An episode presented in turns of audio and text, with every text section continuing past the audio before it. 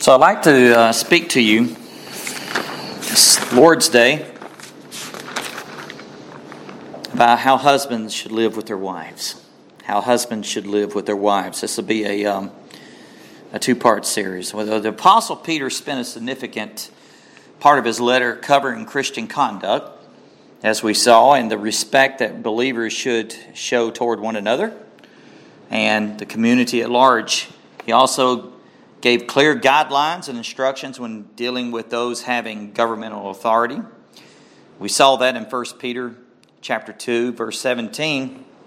And the scripture says, "Honor all people, love the brotherhood, fear God." As brother Keith mentioned this morning, the fear of God, fear God and honor the king is definitely the apostles' comprehensive charge he gives to the church. And having dealt with the society at large in his time period, and also it's relevant to ours as well, he moved on to Christian slaves and the behavior and attitude they should have toward their masters before addressing the relationship between husband and wife. Now, Peter instructs also servants to be submissive to their masters, as we saw, irrespective of whether they are good or uh, and gentlemen or unreasonable overlords who cause their slaves unjust sufferings. It's not easy, is it? Uh, it's easy to love those that love you, Jesus said. You have no reward, really. The reward comes when we love those that hate us and our enemies. 1 Peter chapter 2, verse 18 and 19 covers that. Then we moved on and we saw 1 Peter chapter 2, verse 20 that Peter once again reminds them of Christ's teaching, which is paramount. This is where he's getting his, really, uh, like what MacArthur says, the New Testament epistles, uh, everything in the New Testament, really, uh, after Jesus, after the gospel, uh, Matthew, Mark, Luke, and John, told by three different evangelists, writers. Uh, everything that is followed after that or co- is commentary on the life of Jesus Christ, and that is so true. So he reminds them of Christ's teaching that there is no reward for being nice to those that are good to you, as I mentioned.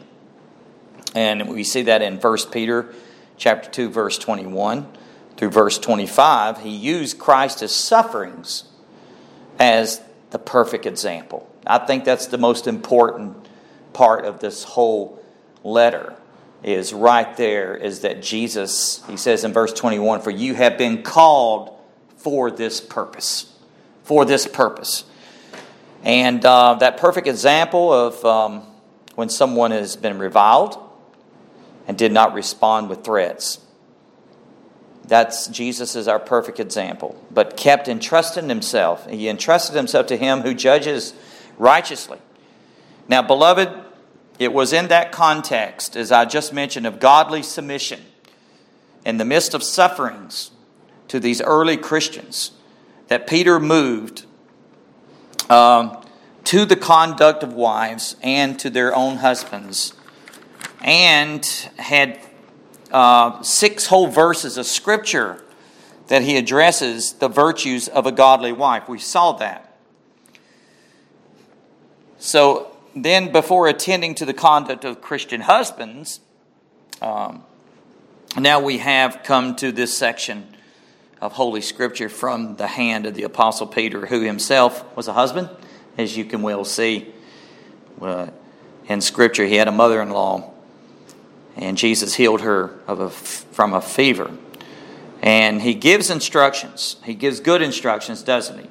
I like that word instructions because Scripture mentions that by the Apostle Paul that Scriptures gives us instructions in righteousness, in righteousness.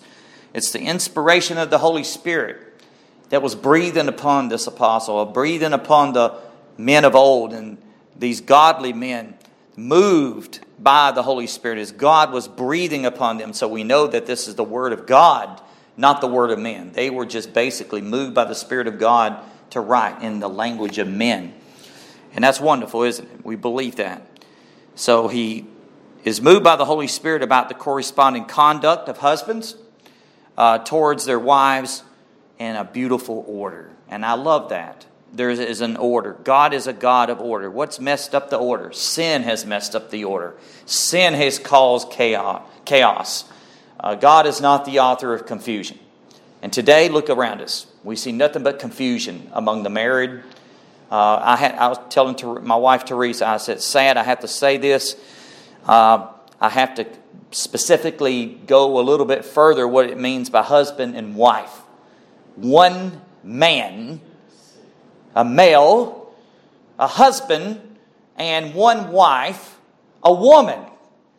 Because if I just left it husband and wife, people think partners of the same sex. We disagree with that, and because of what the scripture says, that uh, from the beginning God made, uh, as one preacher put it, Adam and Eve, not Adam and Steve. And I hold to that because the Holy Scripture would be loving to these people that disagree with this, but they're totally, completely out of line against Scripture. This is where we stand, is the Word of God. So, he speaks of the conduct of husbands toward their wives, and this is very convicting. I told uh, Brother Keith this morning, I said, my toes has already been stepped on before I come up here, and it's going to, I'm going to continue to step on my toes. And, but um, I'm going to minister what the Word of God says about this that there is a beautiful order God brings a created order, and that God Himself has instituted Himself when He created man, and when He and, and out from man He made a woman. Isn't it beautiful? God saw that it wasn't good for man to be alone, and I'm so thankful that He made a woman, and it's not good to be alone. We're going to look at that, and it becomes very clear. So today, as we look at the instructions given to husbands, this is a word to husbands a word to husbands and how husbands should live with their wives. And we're going to we're going to look at see what that means. Again, this is a part one of a two part message. By no means it's exhaustive. Okay, I'm just scratching the surface here. Um, but Lord willing, we'll look at part two next Lord's Day, and we're only going to look at one verse of Scripture today, verse seven from chapter three. Verse seven from chapter three of First Peter. Hear the word of the living God. You husbands, in the same way, some translation says in the like manner, but in the same way, in like manner, live or dwell with your wives according to knowledge or in an under, understanding way, as with someone weaker, a weaker vessel, since she is a woman, and show her honor as a fellow heir of the grace of life so that your prayers will not be hindered. May God richly bless the reading of His Word from our ears to our hearts this morning. Let's pray. Father, we would ask, oh God, as we look to you and worship you, for your wonderful hand upon us, O God. We would ask, O God, our Father, that as we come to you in the name of the Lord Jesus Christ, and as we worship you in spirit and truth, and that our worship will be acceptable to you as a sweet smelling aroma, and we, as we adore you, O God, and you alone, for you are worthy. We bless your holy name. Lord, we would ask that you would fill us with your spirit. Fill us with your spirit this morning through your word. That's how it comes, is through the word, by your spirit. Teach us, for he is your Spirit is the true teacher, the Spirit of truth to teach us your way, your way, O God. And we would ask for your help and your grace upon us and anoint, Lord, each and every one here, our hearts to hear what the Spirit is saying to the church. Lord, help us within this hour. In weakness we come, in fear and trembling we come. But Lord, we come. And we would pray that your word would sanctify us and cleanse us, break us, and use us in the end. And we would ask this for your glory. And we ask this in the, in the mighty name of Jesus. Amen and amen. Well, marriage is the most intimate relationship that two human beings can experience the most intimate relationship that two beings, human beings, can experience. Second only to a relationship with God Almighty, the triune God, the Father, the Son, and the Spirit. Marriage brings out the best and the worst in most people. Seems to be in my case anyway. It definitely is work and it's rewarding as well. As two separate individuals struggles, and by the way, it is a struggle, but it's a blessing. It has a twofold to it. It is because the work uh, that's behind it, and it is one flesh coming together, two individuals and one flesh merged together in holy matrimony and covenant. And at the root of most marriages, there's a problem, and the biggest problem that we all have is self. I can honestly say that's the biggest struggle I've had is self, selfishness, self-centeredness, self-indulgence. Reminds me of John and Charles Wesley's godly mother, Susanna Wesley, said this years ago, and this is a great quote. The tap root of sinfulness is selfishness. I want you to think of that. If you want to see how sinful a person is, you can see how selfish they are. Self centeredness. The more selfish a person is, the more sinful they are, and vice versa. But it's absolutely, she was absolutely right. The tap root of sinfulness is selfishness.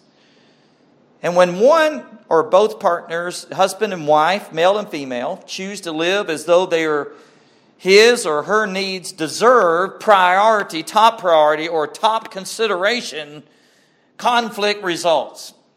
Conflict happens. And it does happen. That's when the conflict comes on, the war zone. What does the Word of God say about that? James chapter 4, verse 1 through 3 says this What is the source of quarrels and the conflicts among you? Is not the source your pleasures that wage war in your members? You lust and do not have, so you commit murder. You're envious and cannot obtain, so you fight and quarrel. You ask and do not receive because you ask with wrong motives, so that you may spend it on your pleasures. There you have the taproot of sinfulness, selfishness, conflict, wars, and it happens in marriage quite often. As sad as that is, but it's true. Taproot of our problems, especially within our home. Conflicts in the home, conflicts in the church arise. Why? Because people want their own way. People want their own way. The husband wants their own way. The wife wants their own way. They want their way. They won't, won't, won't. Doesn't the Word of God says, The Lord is my shepherd and I shall not want? They want to lead the group. They want to go in front. They want to be dominant. They push and push and push their way to the top. But, beloved, someone who is spirit filled and that is desiring Christ likeness more than anything else in this world, doesn't fight for the top. And by the way, he fights for the bottom. Jesus said, He that is first will be last, and he that is last will be first. He that humbles himself shall be exalted, and he that exalts himself shall be humbled. That's the way it works. And what is taught through the Word of God, we are called to submit. And this is what this is all about is submission to God and to his authority. Pastor John MacArthur has a wonderful observation. I got this quote. I was going to send it to Brother Keith, and Keith, no, no, no. He said, hold on. he sent this little meme with a whistle. Stop, stop. I want the fresh bread tomorrow. Okay, and here it comes. Here's fresh bread. But Pastor MacArthur has a wonderful uh, observation here, and he says this quote, We're drowning in a sea of information on marriage today. Marriage seminars, marriage conferences, marriage encounters, marriage books, marriage counselors. People think the first thing they, they to do when they have a marriage problem is to see a counselor, a psychiatrist, and um, an analyst, an expert buy a supply of books, go to a seminar, listen to tapes, and fill out charts. That's the truth, isn't it? It's true. And then he says this I don't want to oversimplify this, but if you're not spirit uh, filled with the Spirit, you could do all those things, but none of them will matter. That gets right down to it. I agree with that 100%. Uh, on the, and then he goes on. On the other hand, if you're filled with the Spirit, He'll control your relationships. Now, counseling, books, and seminars can be helpful in giving you practical hints and how being filled with the Spirit should work itself out in your relationships. And then he goes on to say, but the epitome of the Christian life is to be filled and controlled by the Holy Spirit. Only when that happens will our families be what God wants them to be. Amen. End quote. Oh, how true that is, isn't it? How true that is. We have the wrong focus. The focus should be is we should be saturating ourselves with the Word of God. And can I say this? So, really, in effect, the Bible, the Bible, the B I B L E is the book for me. I'll stand alone in the Word of God, the B I B L E. Sounds simple, doesn't it? But this is really the best book for marriage counseling, right here. The best and the only.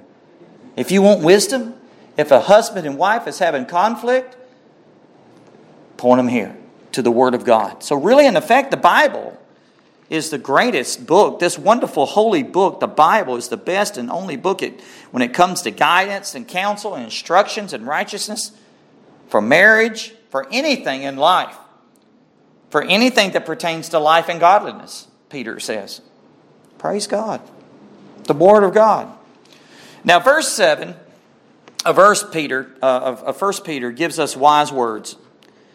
Heavenly wisdom to husbands and how they should live with their wives.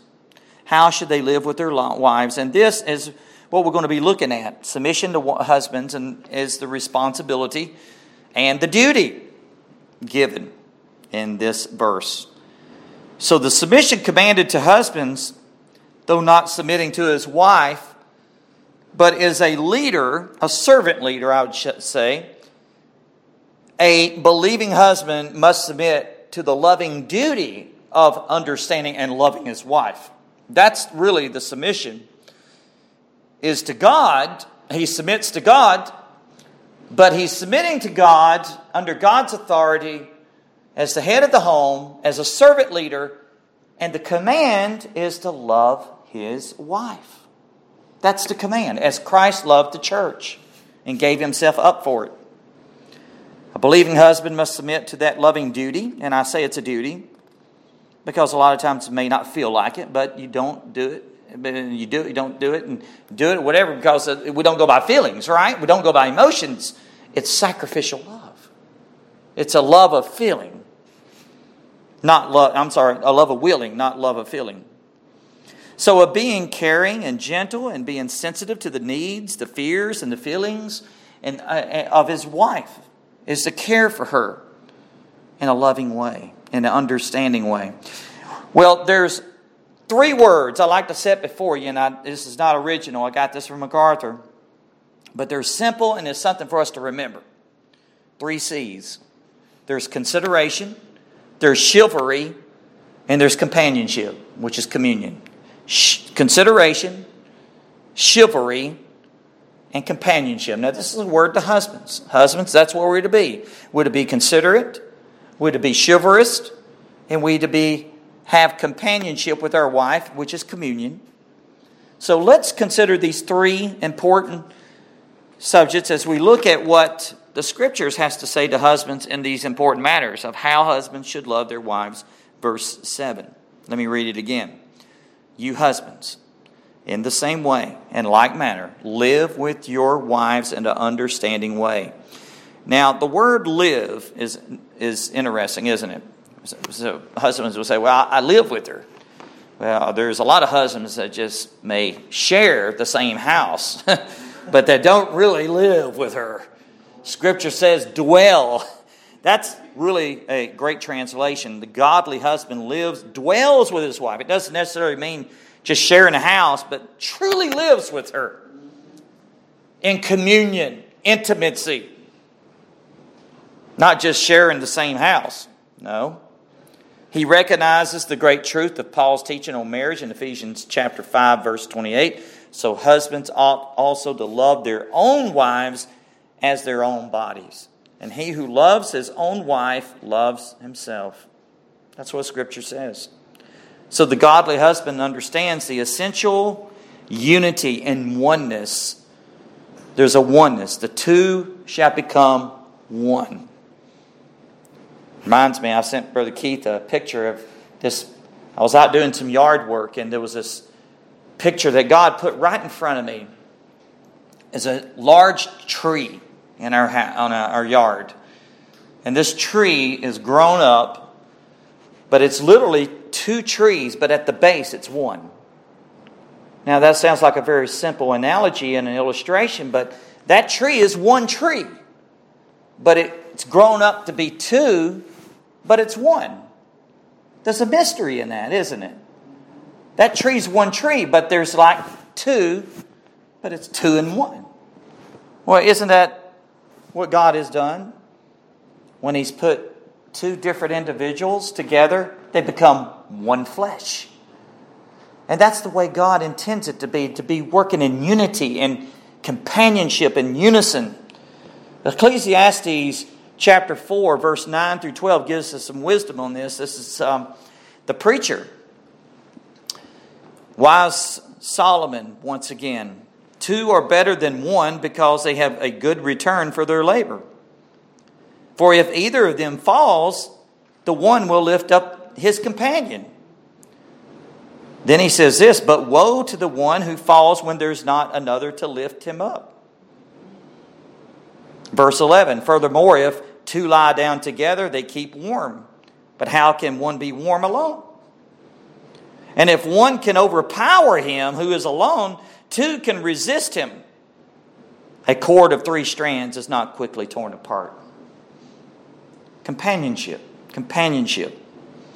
God has designed the husband and the man and the wife, the female, the husband, being the man, the servant, and the wife and the female to be two but one flesh. So that's what Scripture says. So their companionship, the husband is to live, to dwell with his wife in an understanding way. He is to be considerate to her and to her needs and to her feelings in an understanding way. Don't you love what Peter says right here? He says it. Live, dwell with your wives in an understanding way. So, how is he to do this? Well, that's a good question, isn't it? How? Well, the text answers that question. The husband is responsible for taking his understanding and applying it in daily living and dwelling with his wife. And can I say this, and there's a footnote here? It seems that this is where us men fall and have trouble the most conflict, most of the conflict comes for the husbands, is to follow through. Because we may know this in our head and knowledge, but applying it to our wives is where we have trouble. We must apply it. Now, they may have an understanding to some degree about their wives, but they don't use it as that they dwell and live with their own wives. Now, Scripture gives us the instructions in righteousness. That's important, isn't it? But what's more important than just knowing in our head? James says it, be you doers of the word and not hearers only. Because if we just hearing it and not applying it, not doing it, not practicing it, it's it's like beholding ourselves in the mirror. We just sit there and it's not going anywhere. The scripture wants us to lay this out bare and shoe leather faith, to practice it, to walk it. That's what God talks about our character, walking it, living it, who we are. But That's the most important thing, is to imply the instructions that God gives us. There's a reason He's given us these instructions, so that we apply it to our personal daily living. Now, may God help us in this. And I'm praying for God's help myself to practice this submission, obedience to God, shoe leather faith, in an understanding way. Well, let's look at this. Well, in an understanding way, as with someone weaker, as to someone weaker. What does that mean? A weaker vessel. She's a weaker vessel. Now, here we see consideration. The consideration is that the husband is to be considerate to his wife because she's weaker. Now, what does that mean, weaker? Does it mean she's weaker spiritually? By no means. She is fully equal in Jesus Christ. As a matter of fact, she just may be stronger than husband spiritually. She's not inferior spiritually. Why? Because she's a woman. Galatians 3:28, there is neither Jew nor Greek, there is neither slave nor free, there is neither male nor female, for you are all one, notice that, one in Christ Jesus. It's talking about the heir of God in Jesus Christ. This is your sister. And speaking to husbands, this is your sister in Christ. Spiritual children together in Jesus Christ, heirs of God, joint heirs. Heirs of God and joint heirs of Jesus Christ. So, in the context here, in 1 Peter chapter 3 verse 7 the weaker vessel speaks of a woman's relative physical physical weakness in comparison to men. And that is proven that a man has a stronger physical physique, stronger built. Now, there are in our day uh, sad to say a handful of women that's in the feminist group that are taking steroids that literally physically want to be stronger than men there are some cases there, but we know how out of line that they are, right? That's not according to God's order, but most, most likely and most women, women are weaker physically. That's proven. Men aren't necessarily stronger spiritually than the women, but they are generally stronger physically, generally.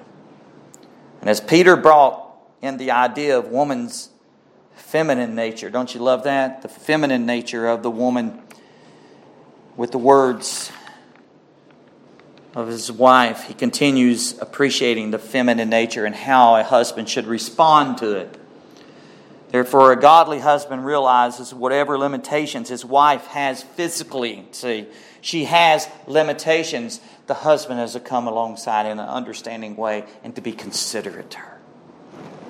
This is just really 101 Christianity. It's simple that the husband should care for her and be considerate, He realizes whatever limitations he has and she has, and, and, and he does not expect more from her than is appropriate and kind. So, husbands, in the same way, dwell with your wives in an understanding way as with someone weaker, since she is a woman. And then what?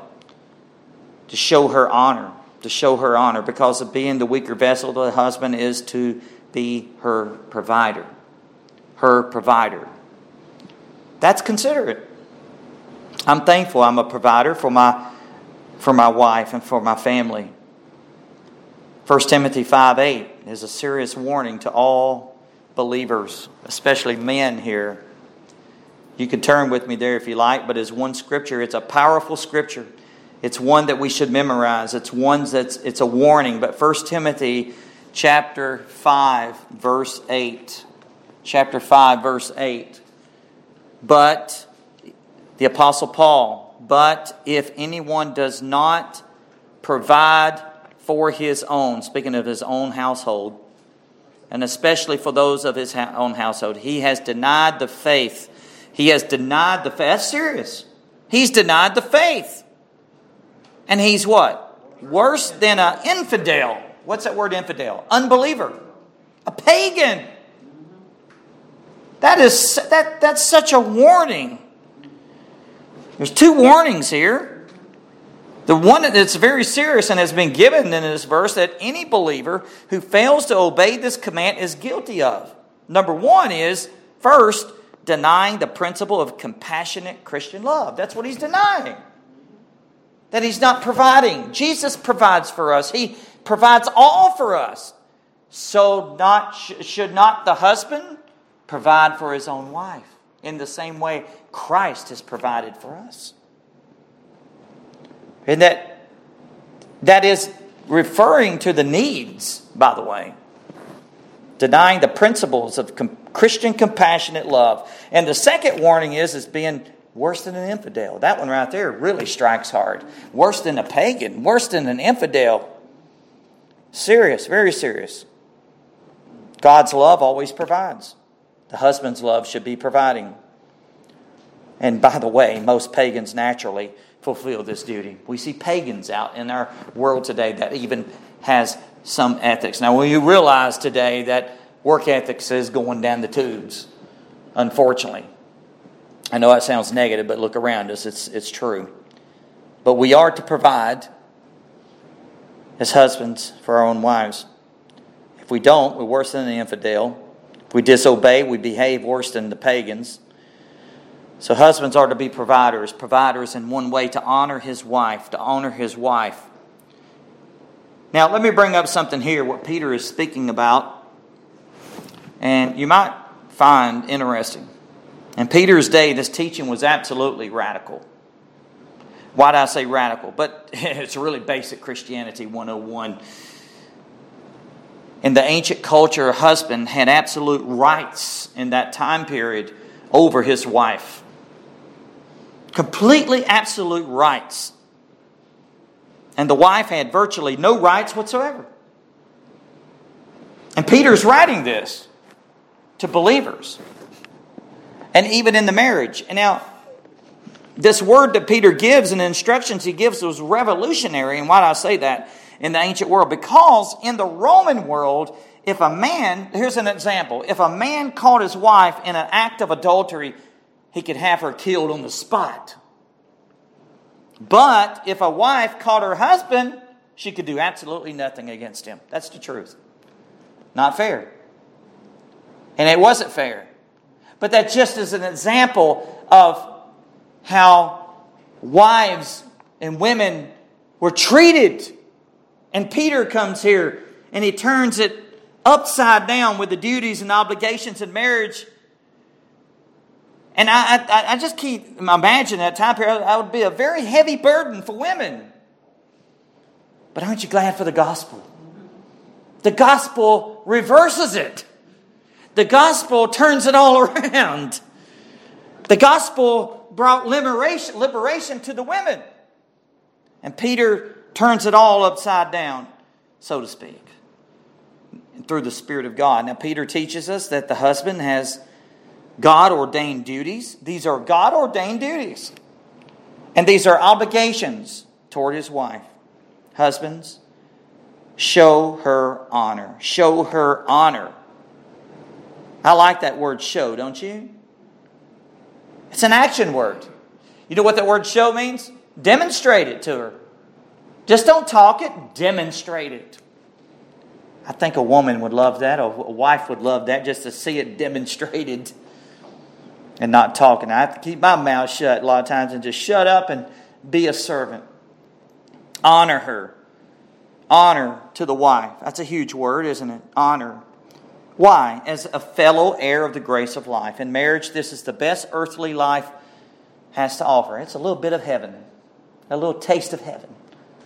It's like the church, but first it starts in the home.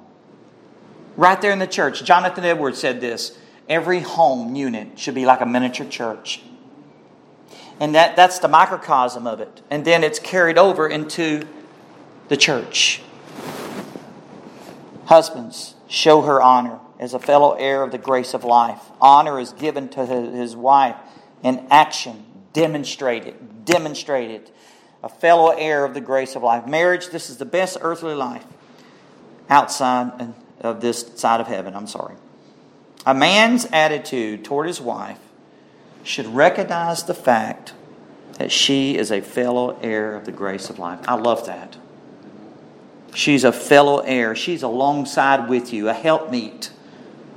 to help you get through this life. That's her. That's her purpose is to help and, and and submission and love as she loves the husband. But the but overall, the most important thing is for the husband to love his own wife as Christ loved the church. Now, I want you to think about this in comparison to our relationship to Jesus Christ and our and husband's relationship with the wife, and that two shall be one. That's that's what Paul was talking about. It's a mystery here.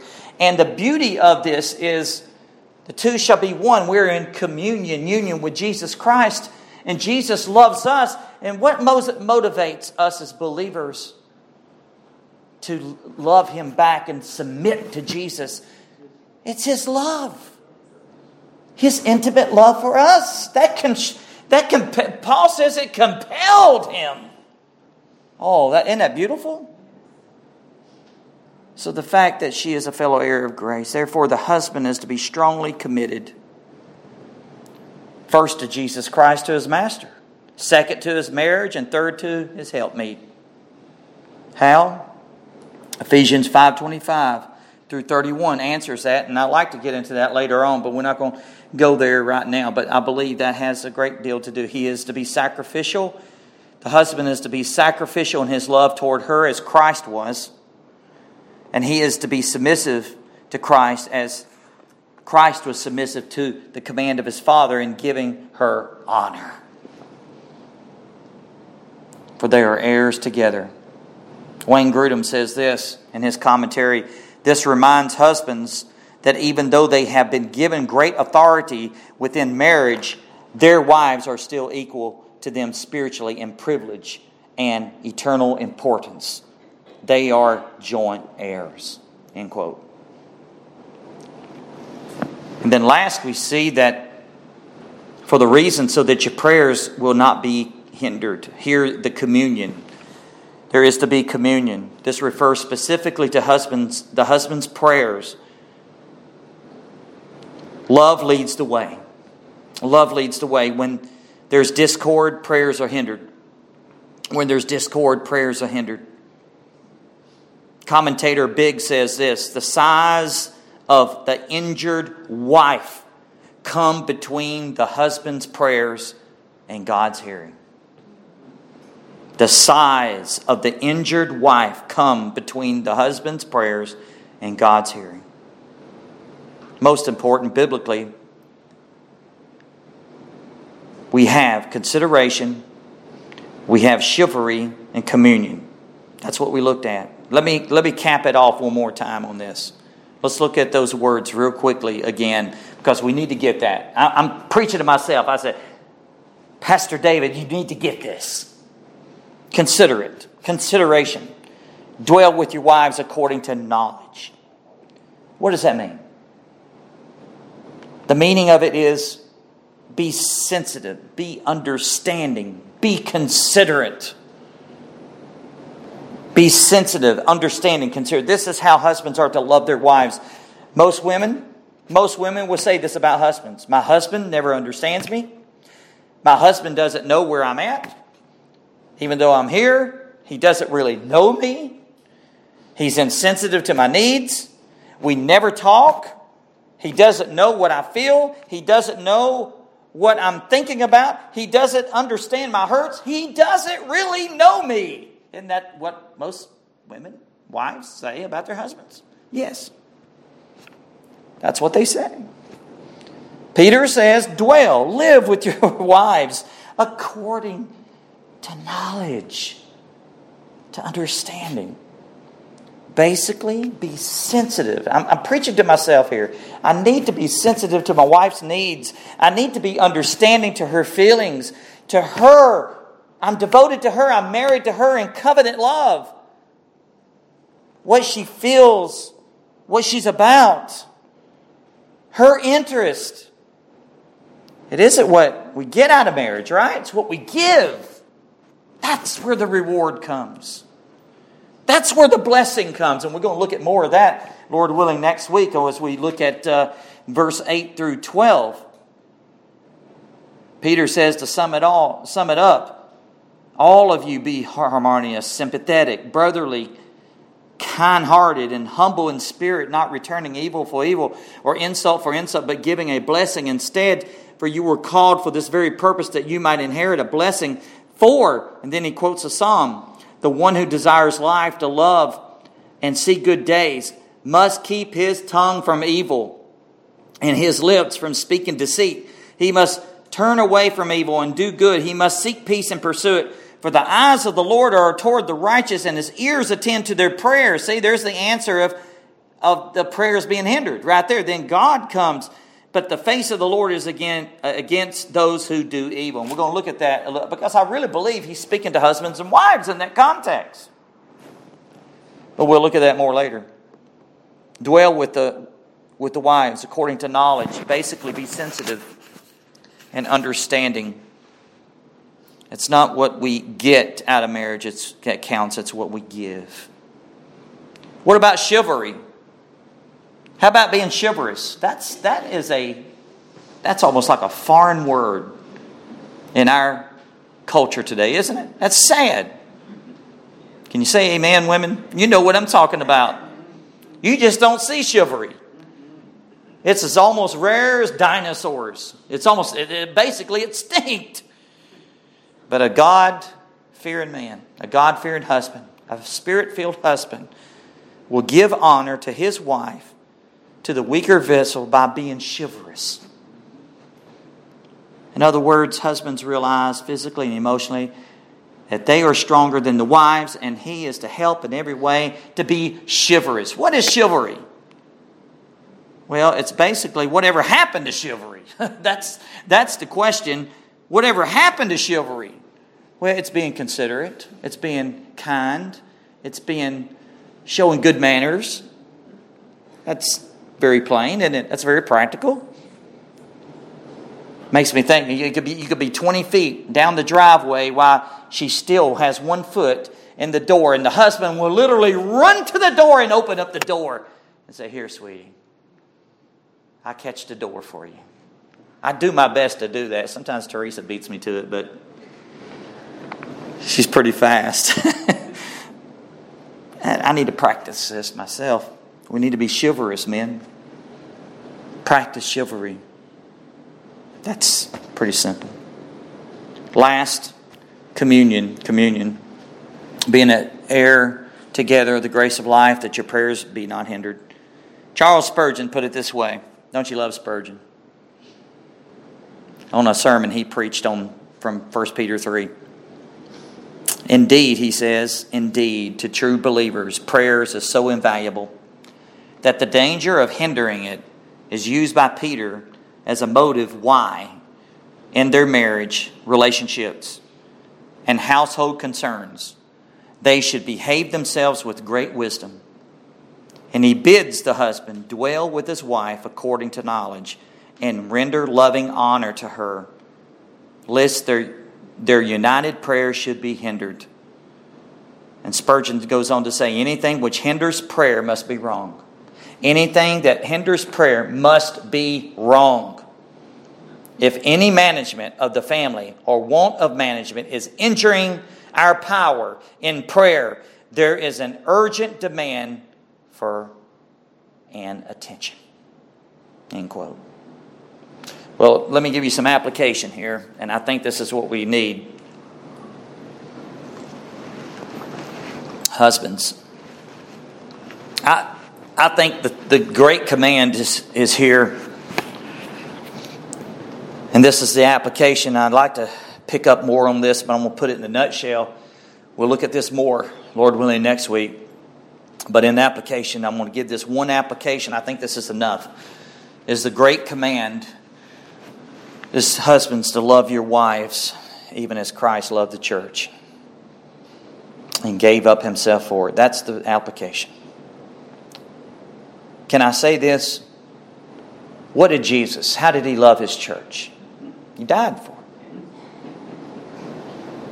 That's the kind of love that the husband is to have toward his wife. It's a dying love. Dying for someone is the most sacrificial act of submission possible. Jesus said, No greater love than this, than a man lays down his life for his friends. And Jesus says, You are my friends. And he laid down his life. Now, I don't know about you. As a husband, as I'm speaking this, that's convicting to me. You know, we are to be considerate and show her honor. We are to be chivalrous, show her honor. That the prayers may not be hindered, but the greatest and the greatest command here is to love our wives as Christ loved the church. Dying love. It's dying love. It's the most sacrificial of all. The husband loving his wife. The standard is infinitely high, isn't it? It's too big. Actually, however, text in Ephesians 5:25 it speaks of is it talking about the full capacity of the divine love. Rather, it's talking about the factors involved in the kind of Christ's love that he manifested. Now, what do I mean by that? It's obvious that there's no possible way we can match God's love, right? There's no way we can do it in quantity or quality. But let me say this even though that's impossible, and it is impossible, but we are to have a love of a kind. What do I mean by that? It's almost like if you look at the ocean, you see the ocean, the greatness and the vastness of the ocean. If you go to the beach on vacation, I don't know about you, I love ocean view because it reminds me of the infinite love of God, like the ocean. The ocean is just so deep and large. And then I go over there and I take a bucket and I I fill up that little bucket with the ocean. That bucket's full. Well, I think of myself being that bucket. I got the ocean into a, a, just a part of that love of that great ocean, infinite ocean, in, in that little bucket. But we can have that. That bucket could be full. So we may possess the ocean, but we, we, I'm sorry, we may not be able to possess the ocean, but we can have a little of the ocean in the bucket. Agape love. God defines love not as an emotion, not as a feeling, but it's a willing. It's a willing love. If we went by our feelings and our emotions, we'd be in trouble. We'd be in serious trouble. Any wonder why divorce rates are so high in our world? That's what they go by. They feel like, okay, I don't feel this warm, fuzzy feeling anymore, and I'm going to just divorce you. That's the way they are. Divorce courts love it because it's money in their pocket. Sad, isn't it? Well, there's a love of the Bible that's not a feeling, it's an act of selfless love and sacrifice, and it's agape love. That's the highest love, and you know that. Anyone with a need is worthy of it. Let me illustrate this in, in one great chapter. Go to, with me, John 13. I think this will be the chapter for us to really practice and look at as we close. John 13. Let me read just let me read through it and I'll have a few comments. Look at Jesus as he as he washes the disciples' feet in chapter 13 of John. Now before the feast of the Passover, Jesus knowing, listen to this, knowing that his hour had come that he had he would depart out of this world to the Father. He's about to go to the cross having loved his own who were in the world, he loved them to the end. Notice what how it begins, how he loved them. And, and guess what the text is going to tell us? It's going to demonstrate how he loved us, how he loved his own, how he loved the disciples. And then it says in verse 2 during supper, the devil, the devil, having already put in the heart of Judas Iscariot, the son of Simon, to betray him. Jesus knowing that the Father had given all things into his hands, and that he had come forth from God and was going back to God. In verse 4, got up from supper, laid aside his garments, taken a towel. Look at the humility here. They were just arguing about who's going to be the greatest in the kingdom. He takes a towel, he girded himself, then he poured water. Look at the servant, being the servant. He's the master. This is God in flesh. Then he poured water into a basin. Began, he began to wash the disciples' feet and to wipe them with the towel uh, and with which he was girded. Verse 6 So he came to Simon Peter, and Simon wanted to be unsubmissive here at first. He said to him, Lord, do you wash my feet? Do you wash my feet? Jesus answered and said to him, What I do, you do not realize now, but you will understand hereafter. And Peter said to him, Never shall you wash my feet. Could you imagine saying that to Jesus? Jesus answered him and said, Jesus' answer is powerful.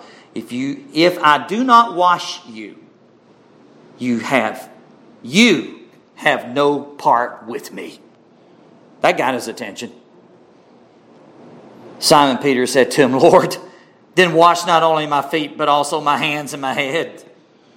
Jesus said to him, He who has bathed, bathed, has bathed needs only to wash his feet, but is completely clean. And you are clean, but not all of you. For he knew the one who was betraying him. For this reason, he said, Not all of you are clean. And so when he had washed their feet, he had taken his garments, reclined at the table again. He said to them, Do you know what I have done to you? What a question. Notice now, Jesus is teaching them. He's, he's, he's, the master is teaching, Do you know what I have done to you? You call me teacher and Lord, and you are right, so am I. If I then, the Lord and the teacher, washed your feet, you also ought to wash one another's feet. And notice what he says. It's exactly what Peter said. For I gave you an example. He didn't forget that, did he? For I gave you an example that you also should do as I did to you. It's powerful. Truly, truly, I say to you, a slave is not greater than his master, nor is one who is sent greater than the one who sent him. If you know these things, and you are blessed if you do them. If you do them, that's the key right there. Obedience. I do not speak of all of you. I know the ones I have chosen, but it is the scriptures may be fulfilled. And then he says this Who eats my bread has lifted up his heel against me.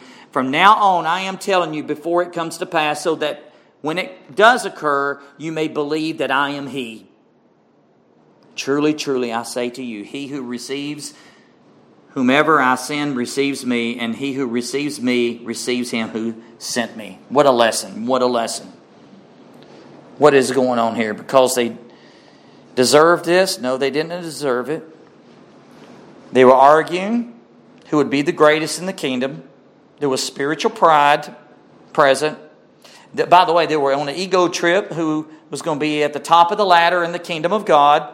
Get this, they were talking, just arguing about who's going to be the greatest in the kingdom.